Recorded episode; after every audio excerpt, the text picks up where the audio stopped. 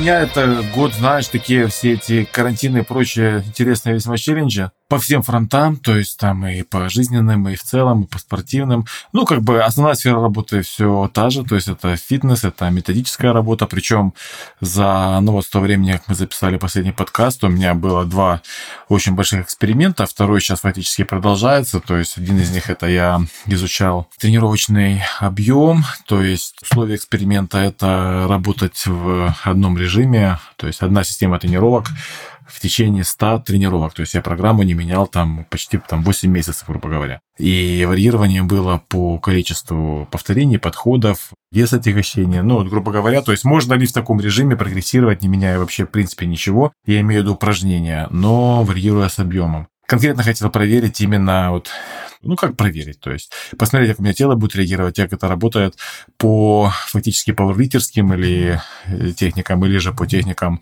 тяжелой атлетики, то есть тогда, когда э, в основу кладется объем выполняемой работы. Объем, то есть количество тонна, сколько ты перетягал килограмму, грубо говоря, за тренировку. Вот этот момент интересно был. 8 месяцев я профигачил после карантина 2020 года. Все хорошо много полезного для себя из этого вынес. И даже отдельный вебинар по этому поводу был. Ну, вот у Брина как раз недавно закончился FM4M. Я там тоже был, два вебинара читал, как э, спикер. Плюс с людьми работал тоже параллельно. Кстати, там оттуда прилетало очень много вопросов насчет того, когда же вы продолжите берди-билдинг. Очень ждем, очень сильно хотим. То есть участники там прямо, о, Роман, это вы, ничего себе. Да, там супер тебе как бы тоже помогал народу. Слушай, как интересно, да? То есть, получается, все же аудиторию берди-билдинга тоже можно встретить. Я встречал один по-моему, я рассказывал, что наш слушатель прям сильно поменялся внешне, я его даже не узнал сначала. А он такой, типа, «А это вот из-за вашего подкаста. Да, встречается, встречается, я же говорю, что, ну, у нас очень много людей пишет, причем везде, абсолютно из разных, скажем так, сфер, поэтому э, на самом деле большое дело сделали и, и продолжаем делать. Вот, это вот один из экспериментов был касательно, если говорить о спорте. Второй, сейчас он продолжается, благодаря нему у меня очень сильно ощутимо так поменялась комплекция. Причем есть такой методист интересный в англоязычном интернете, американец, Райан Хамистон. Как-то случайно я попал на его YouTube-канал и обратил внимание, что у него довольно большое количество подписчиков, там тогда было по 800 тысяч, а в роликах ни хрена нет рекламы. Ну, вот просто, грубо говоря, ролики, там буквально 3-4 минуты тотально концентрированной информации. Никакой воды. И вот это вот описание, когда могут одно упражнение описывать 20 минут всякого этого. Четко, раз, раз, раз, раз. Но мне вот это привлекло изначально. Потом я как бы пересмотрел кучу других роликов. Обратите внимание, что он там проповедует в плане тренировочного процесса. Ну, то есть не дурачок или товарищ, ну, в моем понимании этого слова. Как еще раз его зовут? Райан Хамистон. А ты сможешь потом ссылку дать, чтобы посмотреть, ну, вообще где что? Да, конечно. То есть он проповедует принцип метаболического стресса. То есть, ну, по теории стресса, вообще по теории роста, у нас есть так называемая теория основная теория прогрессивной перегрузки. То есть тогда, когда мы от раза к разу у нас должна увеличиваться нагрузка, будь то нагрузка в виде мышечного натяга, то есть без отягощения, либо это нагрузка в виде объема, кстати, этот момент именно конкретно прям жестко прогрессивную перегрузку я как раз испытывал вот эти вот 8 месяцев, когда не менял тренировки, ну, не менял систему тренировок, но варьировал с объемом. А второй вариант – это метаболический стресс, то есть он так или иначе присутствует в любой системе, в том числе прогрессивной перегрузки, но когда мы работаем по классике, по системе прогрессивной перегрузки, то есть у нас мышца находится под нагрузкой десятки секунд, то есть 20 секунд, 30, 40, ну, предел это там 60-70, когда работаем на закисление, то метаболический стресс – это когда мышца находится под нагрузкой минуты и огромный объем работы в плане, ну, допустим, упражнения, максимальное увеличение интенсификации тренировки, допустим, одного подхода, подъем, допустим, гантелей на бицепс с руками разведенными в стороны, то есть на внешнюю головку, подъем гантелей на бицепс на 20 повторений, подъем гантелей на бицепс тут же сразу после этого с руками сведенными внутрь, на внутреннюю головку, ну, так или иначе весь бицепс работает, но акценты смещаются. Потом тут же после этих 20 повторений следующие, то есть без перерыва, подъем гантелей на бицепс хватом молот, уперев по возможности локти в живот, то есть тут же мы нагружаем без перерыва а, брахиалис. И добиваем это, делая попеременные подъемы классические с супинацией на бицепс до усрачки, пока, грубо говоря, они не выпадут из рук. Ну, я грубо выражаюсь, то есть я доходил до того, что я просто поднять их не мог, но как бы и это один подход, состоящий, грубо говоря, в моем случае это было там около 100 повторений без перерыва, и таких подходов 3, и это, грубо говоря, один гигантский сет упражнений из трех за тренировку. И вот это все дело у меня впихивалось обычно в 70-80 минут я успевал это все провернуть. Вот, за тренировку у меня обычно тратилось там 800, 900, 1000 калорий. У меня был там рекорд, когда у меня тренировка длилась, по-моему, 80 минут. Это были ноги. И у меня пульс средний был 147 ударов в минуту за всю тренировку. То есть, и там тоже объем, ну, пример, допустим, от объема по ногам тренировка. Вес, опять же, небольшой. Понятно, что эти 100 повторений я делал с гантелями там весом там, 6 килограмм или там 8, по-моему, я не помню. Ну, то есть, получается, небольшой вес и много-много повторений. И при этом мышца под нагрузкой постоянно. Тут просто прикол в том, что нетренированный человек со слабой а, нейромышечной связью не сможет так работать, потому что он будет выполнять в итоге это чем попало, но, грубо говоря, ну, не мышцами. Ну да, понятно, будет скидывать нагрузку на другие какие-то мышцы, там, на дельты, еще что-нибудь. Ну, либо ЦНС не выдержит, либо не сможет выдерживать воздействие там, молочной кислоты. Ну, либо там еще из таких ярких примеров одно упражнение, причем это упражнение разогревочное, это разгибание ног в тренажере. Ну, то есть классика. Единственное, что там 6 подходов. Первый раз это 50 повторений, потом второй подход 60 повторений, третий 70, четвертый 80, пятый 90 и шестой 100. И это подход в режиме стоп-пауза. То есть ты делаешь 50, вес такой, чтобы ты мог сделать там хотя бы 30 без остановки. Делаешь 30, потом ты приостанавливаешься, там 3-4 вдоха, там как-то ноги расслабил, ну или вообще не вынимаешь их с тренажера, и там добиваешь до 50, потом в таком же режиме 60, потом в таком же режиме 70, 80, 90, 100. Мне как бы, когда я это все дело увидел, думал, что я просто, ну как бы, это сделать невозможно, сдохнешь, но это сделать возможно по всем этим моментам. К этому адаптируешься, то есть, признаюсь честно, когда я начал это испытывать, там у него две системы, две программы платные купил, как бы интересно было проверить. Одна так называемая Garage программа, это минимум оборудования, в основном это либо гантели, либо там весовые свое тело, но 20 абсолютно разных тренировок, чередуются там микроциклы их по 5 штук, то есть руки, плечи отдельно, спина отдельно, грудь и отдельно ноги. И я помню, после первой тренировки рук у меня впервые за несколько лет болели бицепсы и трицепсы, причем они у меня болели там 3 или 4 дня. Ну, адаптировался где-то недели за 3, наверное, когда у меня как бы более-менее. Но поначалу, когда я про это все читал и смотрел, мне казалось, это какая-то, ну, не то чтобы ересь, но какую-то дрочь. Ну, не верила, что оно, там, допустим, будет работать. Ну, не верила, что это эффективная тренировка, да? То есть, по крайней мере, не для человека с твоим опытом. Совершенно верно, да. Хотя, как бы, я метаболический стресс всегда воспринимал как это, там, одна из составляющих, там, допустим, там, работа на закисление. Ну, так или иначе, метаболический стресс – это что? Это когда под воздействием определенных э, биохимических процессов, то есть мышца, там, грубо говоря, там, выделяется молочная кислота, там, начинают проникать молекулы гормонов в мышцы, то есть так, даются команды на рост, это ТТБ, то есть метаболический стресс, он есть всегда. Но здесь, как бы, на нем сделан упор, что, как бы, ну, мышца под нагрузкой постоянно, причем этот огромный объем работы, он позволяет там прокачать всю мышцу, под разными углами, под разными там и т.д. и т.п. Хотя тоже вот, как бы в принципе я в прошлом не был сторонником вот этой всякой прокачки там одного и того же упражнения под разными углами. Ну, почему? Потому что для новичка это в этом смысла нет. Новичку нужно там, делать какие-то базовые движения. Но когда человек более-менее продвинутый, хотя бы 2-3 года уже занимается, это настолько офигенно работает. То есть я по себе могу сказать, что у меня там форма поменялась сильно за это время, то есть, ну, за 5 месяцев, грубо говоря. И да, это работает, причем это я уже проверил на себе и на клиентах. Работает прекрасно, но, опять же, к этому надо быть готовым. Мне прям, ну, результат этого эксперимента, знаешь, так взбодрил, потому что, ну... Что-то новое. Ну, новое, на самом деле, новое есть всегда. Но это когда ты там преодолеваешь себя, потому что реально как бы тренировки тяжелые, бывало и там и по пять раз в неделю. В принципе, тренировки рассчитаны на то, что можно заниматься, ну, то есть пять дней подряд ты занимаешься, два дня отдыхаешь. Но у меня скорее получалось там э, три-четыре день отдыха. Ну, тут в таком варианте. То есть к дням недели я не привязывался. В принципе, это просто работа на разные мышечные группы. Опять же, момент, что здесь немножко... У меня были вопросы касательно того, что мышца прокачивается раз в 7-8 дней. Но, опять же, там и синергисты работают, и все остальное. Это тоже работает. То есть, ну, каждый раз как бы есть какая-то крепатура. Тоже прикольно. Ну и то, что это работает. Вот такой вот эксперимент был.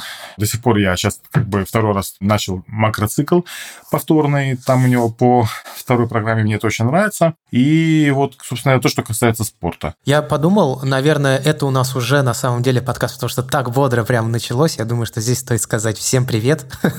И бердибилдинг возвращается. Даже не успели поздороваться и сразу с места в карьер. Давно не разговаривали, ничего не обсуждали.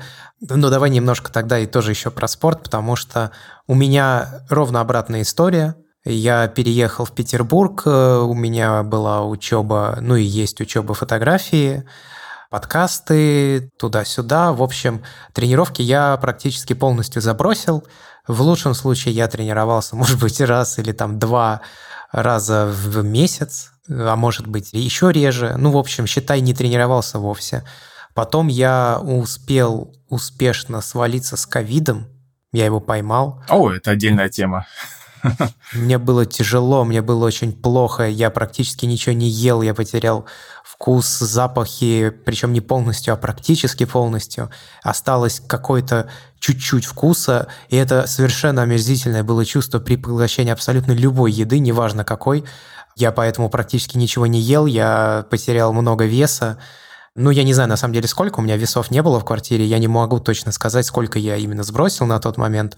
Это было в июне, ну, короче, свой день рождения, 20 июня, я встретил болеющий ковидом и еще болея, наверное, где-то дней 10 чуть даже, наверное, больше после этого, может быть, даже 15, не помню точно. Этим летом или прошлым летом? Этим летом. Мне было очень плохо, я пережил практически все симптомы, которые только можно пережить э, из того, что я вычитал о ковиде. Причем я их переживал не единоразово, а каждый день приходил какой-то новый, другой уходил у меня была сверхчувствительность кожи в какой-то момент. Класс. Ну, то есть это не психосоматика, не то, что я прочитал, они начали происходить. Нет, это происходило, и я шел гуглить, что это такое. Гиперчувствительность кожи. То есть ты лежишь, стараешься не двигаться, начинаешь двигаться, тебе сразу как-то вообще не по себе становится. У меня ломало кости, у меня ломало мышцы, у меня болели бока очень сильно, я не мог спать какое-то время. Плюс у меня температура на улице тоже типа плюс 36, в квартире нет э, ничего, ну, в плане охлаждения, ни вентилятора, ни кондиционера, ничего. Короче, это было... Блин, жесть какая. Мне было очень плохо. Причем ковид я перенес, э, но без всяких ИВЛов, то есть это не тяжелая стадия ковида, это легкая форма считается. Я пил лекарства, мне прописали, и вот там сдавал регулярные эти анализы до тех пор, пока не выздоровел. Потом я вернулся, ну там семейные различные обстоятельства, я вернулся в Москву, учеба у меня будет продолжаться вот в октябре она возобновляется, у нас сейчас время, когда мы курсовую снимаем. И вот вернувшись в Москву, я решил, что пора, наверное, браться за голову, начать снова тренироваться, нормально тренироваться, тем более, что мой регулярный тренировочный партнер, мой лучший друг, он тоже здесь, как бы он готов, он без меня тоже. Забросил. Да, да. Ну, правды ради, он тренировался. То есть вот я вообще практически перестал. А он тренировался. Он тренировался меньше, не так эффективно и реже, но тренировался. Он мне регулярно там писал об этом, скидывал там фотографии, видео даже, как что-то делает. Научился жонглировать, ну как жонглировать, это громко сказано, не жонглировать, ну в общем, простые элементы жонглирования с гири научился делать. Я попробовал, когда сюда приехал, я, честно говоря, нет, это не для меня. Я когда гирю начинаю в воздухе проворачивать, я сразу ее отталкиваю, мне становится страшно, и я, я не готов ее ловить. Ну, собственно, вот, да, и мы как раз, это я уже к слушателям обращаюсь, мы списались с Ромой и подумали, что можно из нового сезона бердибилдинга сделать такое полулайв-шоу, на процессе которого Рома будет э, выступать моим, ну, можно сказать, тренером, наверное. Да, так Просто есть. мы будем да. онлайн время от времени, да-да-да. И посмотрим, как на протяжении там, сколько эпизодов мы запишем, 12-16, с интервалом, наверное, выхода раз, э, я пока не знаю сколько, может быть, раз в неделю, может быть, раз в две недели, скорее в две, наверное, чтобы ну, большая протяженность времени была. И посмотрим, что изменилось. Но я скажу так, я похудел сильно. А, да, вот когда я бросил практически тренироваться, я еще начал в какой-то момент эм, курить HQD, это который типа вейп, но не вейп, а на соляном никотине вот это вот. Ковид, слава богу, все от абсолютно отбил, потому что я после ковида и кофе не пил длительное время. Кстати, я бросил кофе. Мне наконец-то это вроде бы удалось. Вот, я месяц его не пил вообще. После этого выпил один раз и снова не пью. Ну вот, собственно, я скажу сразу, что я успел вес набрать. Я не скажу, что я прям сильно зажирел, но в сравнении с тем после ковида я вышел прям вообще супер вау. У меня был пресс, у меня была детализация всех дельтовидных, у меня прям все хорошо Ну, все-таки, то есть мышцы сохранились? Мышцы сохранились, они стали меньше, безусловно, они растренировались, конечно же, тоже, но мышцы сохранились, да, то есть я, ну, на самом деле удивлен, как долго они живут. Ну, может быть, потому что я долго тренировался практически безостановочно до этого. Ну, короче, я не знаю, я думал, что они прям совсем спадут. Сейчас я вес поднабрал, сейчас у меня есть и жирок, и то, и все, но при этом себя я в тонус именно привел. То есть не нужны вот эти там первые две стартовые недели или там месяц, да, чтобы... Месяц обычно, да. А, приводить мышцы в тонус. Да-да-да-да-да, это не нужно. Я это уже сделал с другом.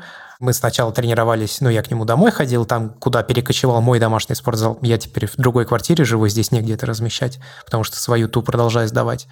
Но последнее время я ездил к нему на работу, он э, дежурит, и мы тренировались с гирями. И плюс мы продолжали тренировать армрестлинг, мы повредили ему локоть, к сожалению. Я не знаю, что произошло, но, в общем, получается, последние там дней 12 ждали, пока он заживет. Ну, потому что он не может нагружать левую руку. Поэтому последние 12 дней я, получается, снова был без тренинга. Посмотрим, что из этого можно будет сделать. Я думаю, что после записи подкаста я покажу тебе себя по видео просто.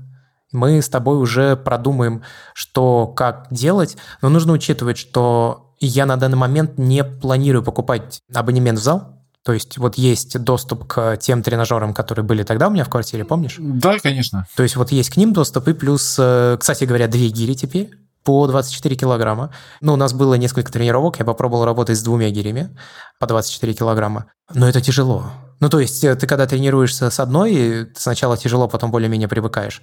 Но когда внезапно добавляется вторая, ты понимаешь, что это вообще все по-другому становится внезапно. Ну, слушай, ну это 48 килограмм, это не маленький Но, вес. в общем, вот еще есть, соответственно, две такие гири, да, и я пробовал с ними делать и выпады, ну, то есть, когда ты берешь и идешь, шагаешь там, это тоже эффективно работает. И пробовал с ними приседать и делал а, гиревые движения, правда, без рывков получается, то есть толчки и махи только делал. С двумя, я имею в виду. Ну вот, собственно, как-то так. И мы подумали, что такая ситуация, когда ты по тем или иным причинам забрасываешь тренировки, как раз переезд в другой город, там а новая работа, учеба, другие какие-то жизненные обстоятельства, они у всех случаются, но возникает вопрос, а как потом к этому тренингу вернуться? У нас были отдельные эпизоды подкаста, где мы это обсуждали. У нас прям целые выпуски были, где мы говорили, как вернуться к тренингу. Но сейчас э, у нас в реальном времени на большое количество эпизодов обсуждения с какими-то правками, реакциями, впечатлениями, да, тех э, тренировок, которые Рома мне распишет. И, естественно, будем налаживать питание, потому что, вот, например, если ты меня спросил, что я сделал час назад, съел большую пиццу. Ой, как хорошо было. Ну, прекрасно, прекрасно, С пепперони, сыром. Очень вкусно. Да, за питанием я, соответственно, тоже перестал следить. Ты знаешь, питание отдельная тема для разговора, потому что у меня основа как была, так и остается такая более-менее здоровая, но я могу спокойно в одно лицо сожрать 300-граммовую мелку и как бы не в одном глазу. Вот, поэтому это тоже такое у меня есть интересное наблюдение касательно питания.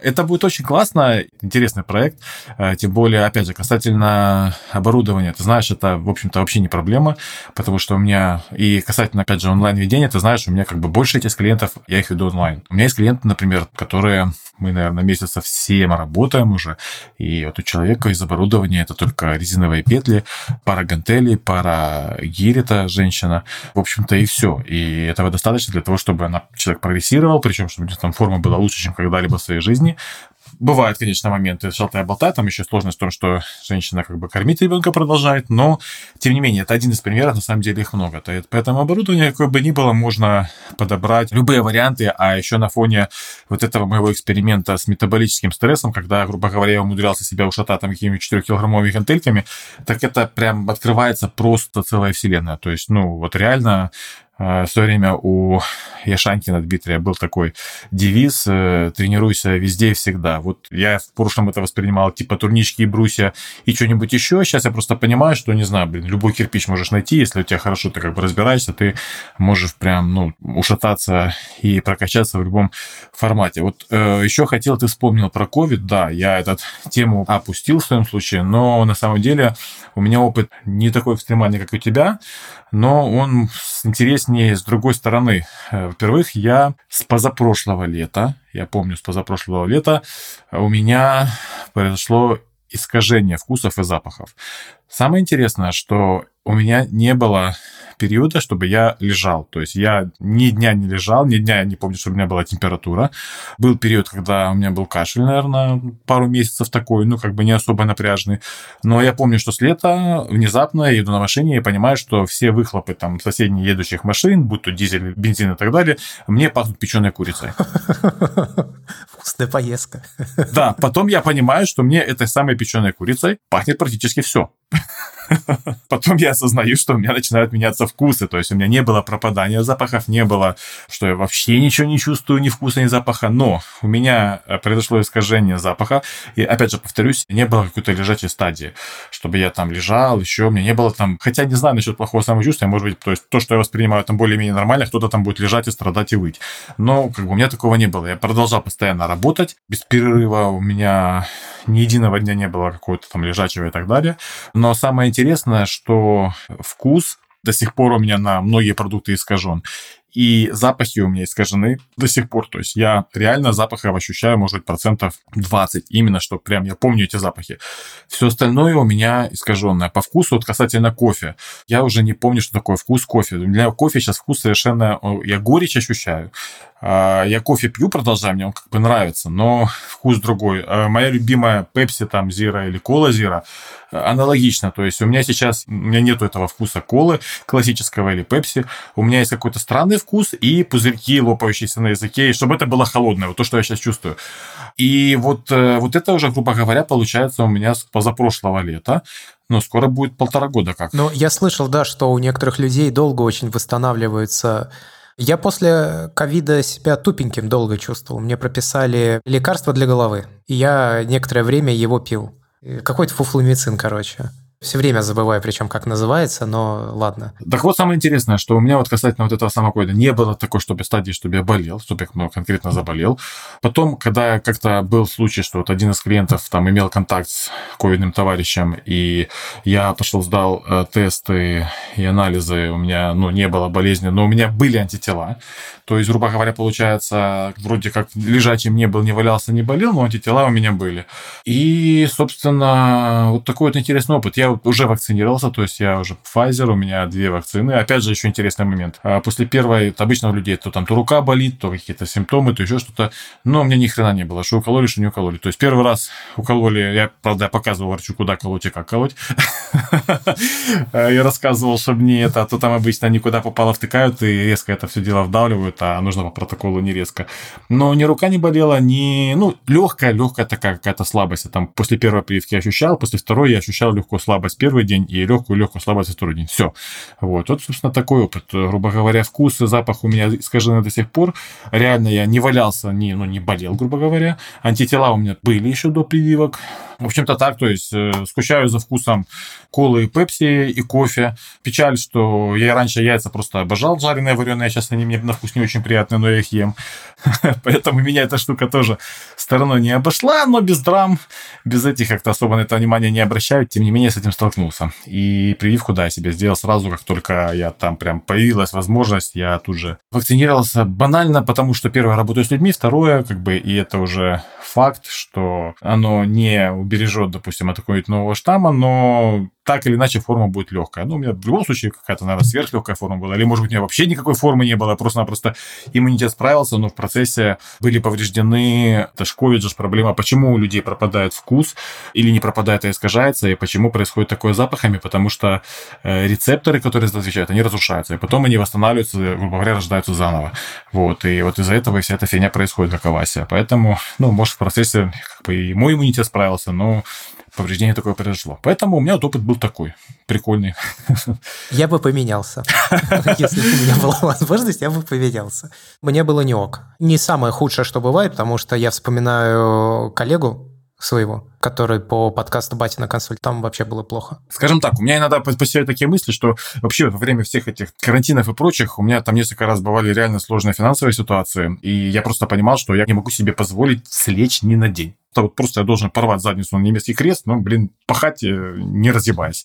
Может, с этим связано, я не знаю. Но, с другой стороны, я так задумался, у нас как-то было собрание, ну, у нас постоянно собрание про X-Line, я туда вхожу, нашей сети местной, как руководитель школы тренеров. И был вопрос, типа, когда тренер уходит в отпуск, ну, ему желательно своих клиентов отдавать другим тренерам, чтобы как бы, ну, клуб не терял деньги. То есть клиент продолжал покупать персональные тренировки, просто он какое-то время, там, пока другой тренер в отпуске, занимался с каким-то другим тренером. Когда мне задали вопрос, Рома, а ты своих клиентов передаешь? Я так подумал, я говорю, ребят, ну, я последние 4 года вообще-то не помню, чтобы я ходил, в принципе, в отпуск.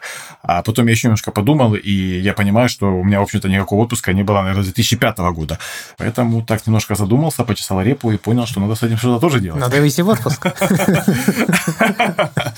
Уж один раз с 2005 года точно можно сходить. Я думаю, ты сильно не пострадаешь от этого. Да, недели на две, на три. Ну, в общем, весело. А может быть, даже и выиграешь скорее. Опять же, у меня экстрима на самом деле веселого много. Я еще даже не касаюсь гаджетов. Гаджеты, блин, вчера мой iPhone превратился в тыкву. Не, гаджеты это в других подкастах. Гаджеты давай ставим за пределами. А, сплю там, ну, у меня, допустим, сон, я за 2020 год, то есть я часы не снимаю, за весь год у меня средний сон 5 часов 40 минут. Маловато. И это уже хорошо, потому что первые три месяца у меня был сон до 5 часов. И как бы, да, я понимаю, что с этим надо что делать, потому что, понятно, я это как-то компенсирую. То есть, когда-никогда днем посплю, когда-никогда у меня организм просто скажет, Рома, иди в жопу, и меня просто вырубает на 2-3 часа. То есть, шторы закрылись, и все, я так очнулся, смотрю, уже 3 часа прошло. Понятно, я там витамины, мультивитамины, минералы и т.д. и т.п. Время, ну, там, для усиления глубины сна, там, постоянно использую мелатонин, такая вещь. То есть, много всякого экстрима, но я понимаю, что это влияет отчасти на креативность. То есть, мозги шевелятся, ну, не так бодро бывает. Это влияет на то, что работу, которую ты можешь выполнить, грубо говоря, за час ты ее, бывает, делаешь 2 или 3 часа. Ну, а ты планируешь что-то делать со своим сном? Ну, потому что ты все-таки 5 часов – это мало. Ну, на самом деле, для выживания физического организма как раз 5 часов достаточно для выживания. Остальное время – это конкретно работа мозга, и вот как раз без вот этого вот момента, без дополнительных часов, мозг работает хуже. То есть физически ничего страшного не произойдет. Организм выживет, 5 часов ему достаточно. Исследования на эту тему есть.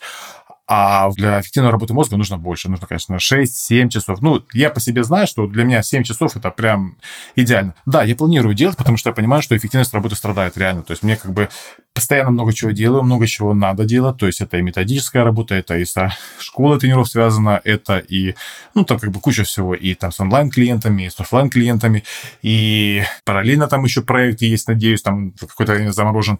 Запустим его дальше и начнем двигаться дальше. И да, я не то чтобы планирую, я уже стараюсь это делать. То есть и сон, и все, все, все. Но как-то надо будет что-то все-таки кардинально менять во всем этом деле. Как говорится, знаешь, не тащить сразу там кучу возиков, а выбрать какой-то один. В общем, в целом, как говорится, ты знаешь, по жизни, как всегда, там, бодряком, э, руки-ноги целые, двигаемся дальше. За миром армрестлинга случаем не доносились до тебя никакие вести?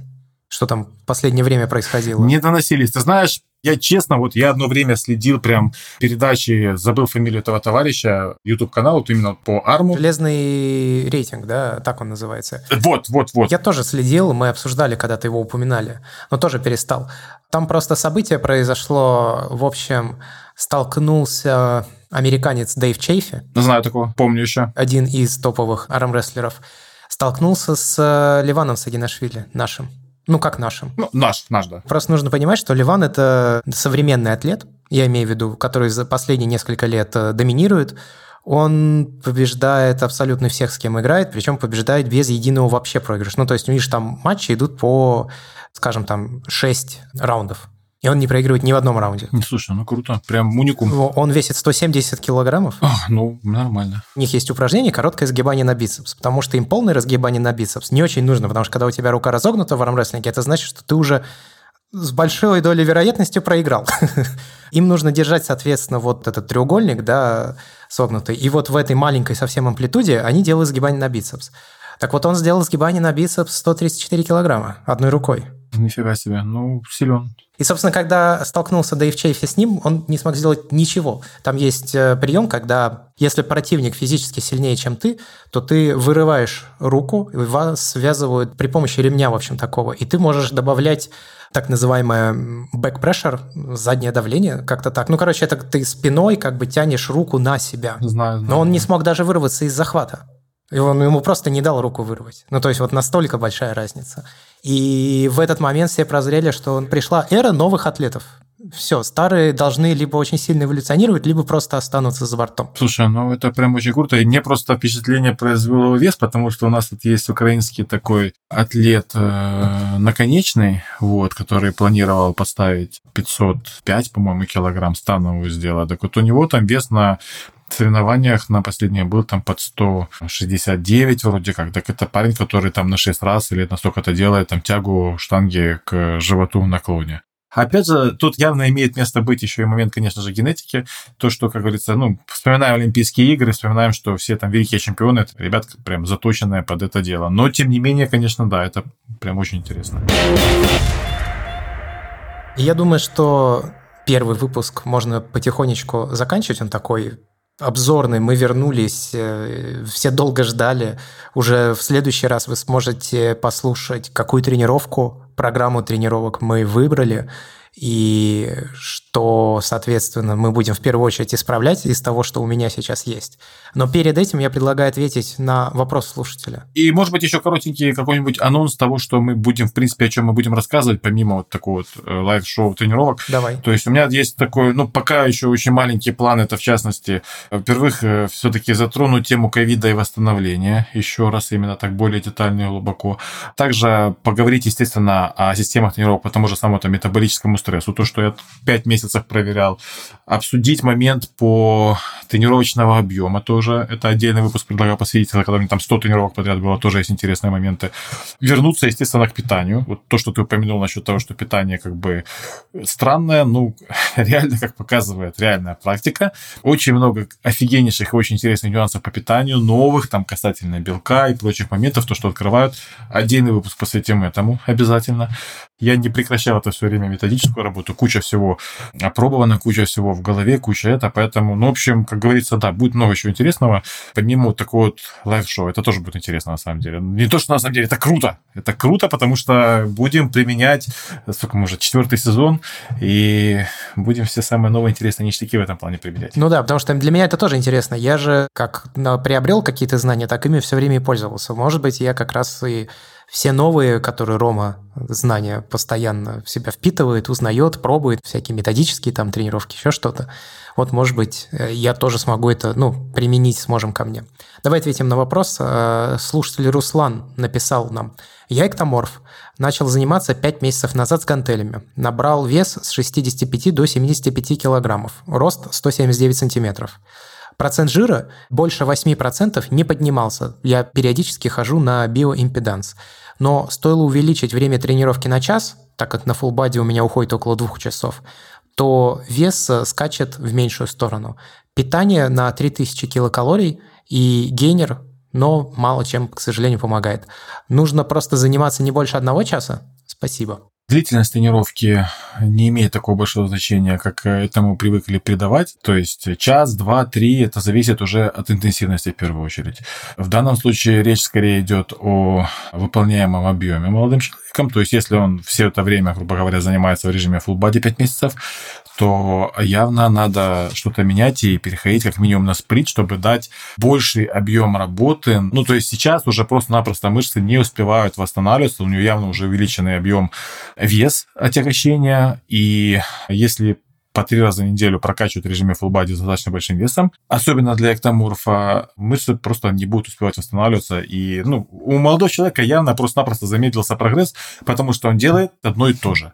Все, то есть он застрял. Я уверен, что там и объем тот же самый у него остается. Касательно питания, это отдельный разговор. То есть, когда вот мне рассказывают, я там ем 3000 калорий и гейнер, есть такое очень важное понятие, что наше ЖКТ и наша ферментативная система нашего организма, она адаптируется точно так же, как наши мышцы. То есть э, нельзя взять и пихать себе там 3000 калорий сразу. Если вы эти 3000 калорий в себя именно запихиваете с трудом, э, надо это дело прекращать. То есть надо кушать столько, сколько у вас помещается, и увеличивать объем вашего питания не более чем на 10-15% в неделю. Для того, чтобы ваша ферментативная система могла адаптироваться, а не для того, чтобы у вас, грубо говоря, это не допереваривалось. И если уж, опять же, вы в себя еще и генер пихаете, то явно еда у вас не помещается. И это тоже проблема. То есть пихать можете себя все что угодно, но максимум, что вы будете получать, это, грубо говоря, максимально быстро использовать свои бактерии, то есть неэффективно используйте питание. Поэтому, если говорить кратко, первое, э, стоит уже менять тренировочную программу, то есть full body переходить на сплит, чтобы на определенные мышечные группы дать больше объем. Второй момент. Посчитать свой объем, то есть сколько конкретно по тоннажу у вас выходит там нагрузки на те или иные мышечные группы. И постепенно его увеличивать. То есть вот это уже и меняется в этом плане сплит, чтобы если раньше вы там давали там на бицепс, там, не знаю, перетягивали там тонну там или полторы тонны. Вот вам нужно уже переходить на сплит, когда вы будете на тот же самый бицепс перетягивать там 2-2,5 тонны. И так на все мышечные группы. То есть меняем тренировочный процесс, питание переделываем, то есть, смотрите, я только сказал насчет того, что способна ваша ЖКТ его переварить или нет, явно нет, если вы в себя еще генер заливаете. Соотношение белки, жиры, углеводы тоже имеет значение. То есть, если речь идет о мышечном росте, не надо огромное количество белка. То есть, если при вашем весе 75 килограмм, вам даже 100 50 грамм белка будет много на самом деле, если речь идет о мышечном росте. 1,7 грамм на килограмм безжировой массы тела максимум Сколько вам необходимо белка, чтобы этого хватало на восстановление органов, на восстановление ваших мышц, на все ваши потребности. Остальное мы догоняем углеводами. И второй момент важный – это жиры. То есть для того, чтобы нормально вырабатывался э, тестостерон в вашем организме, особенно под нагрузкой, жиров должно быть полтора грамма на килограмм безжировой массы тела. В вашем случае при 8% это ну, не менее 90 грамм жиров в день у вас должно быть. Если это у вас каким-то образом урезается, будет страдать э, ваша гормональная система. Третий момент. Теперь касательно гормонов и того, что еще один момент, который мог вас застопорить. При большой физической нагрузке уровень вырабатываемого тестостерона просаживается. То есть, если жира у вас достаточно, вы можете просто сдать анализ и посмотреть, сколько у вас свободного тестостерона. Если он просел, просел ощутимо. Что значит просел? То есть, просто вы явно, видимо, анализы не сдавали до того, но если он у вас ниже средней границы, допустим, до 30 единиц, скажем так, или до 28 единиц в пике у мужчины там свободный тестостерон, если у вас это меньше там 14, или там 12 даже, то явно имеет место просадка из-за слишком большой нагрузки, из-за слишком большого стресса. То есть нагрузку надо снижать как минимум, как минимум. Есть такая вещь, как хотя бы так называемый делодин, то есть там неделька-две разгрузки, когда вы снижаете на 30-40% тренировочный объем и на 10-15% вы снижаете вес отягощения для того, чтобы у вас восстановилась центральная нервная система, восстановились полностью мышцы, восстановились суставы и связки. То есть, говоря проще, питание, тренировки и пора подключать циклирование. Ну и за этим, я думаю, мы будем заканчивать наш первый эпизод нового сезона подкаста Берди Building. Большое спасибо, что верили в то, что мы вернемся. Большое спасибо, что спрашивали, когда это произойдет. Мы надеемся, что мы вас не разочаруем и дадим какую-то новую полезную информацию, плюс сумеем в этот раз еще и немножко развлечь, потому что вы сможете наблюдать за процессом как минимум в аудио слушать, но и, скорее всего, мы будем прикладывать время от времени какие-то там фотографии, например, в процессе того, как будут происходить какие-то изменения в лучшую или худшую сторону. За всем этим вы сможете наблюдать. С вами были два человека. Это я, Андрей Барышников, и Роман Юрьев. Это я. До скорых встреч. Пока-пока. Всем счастливо.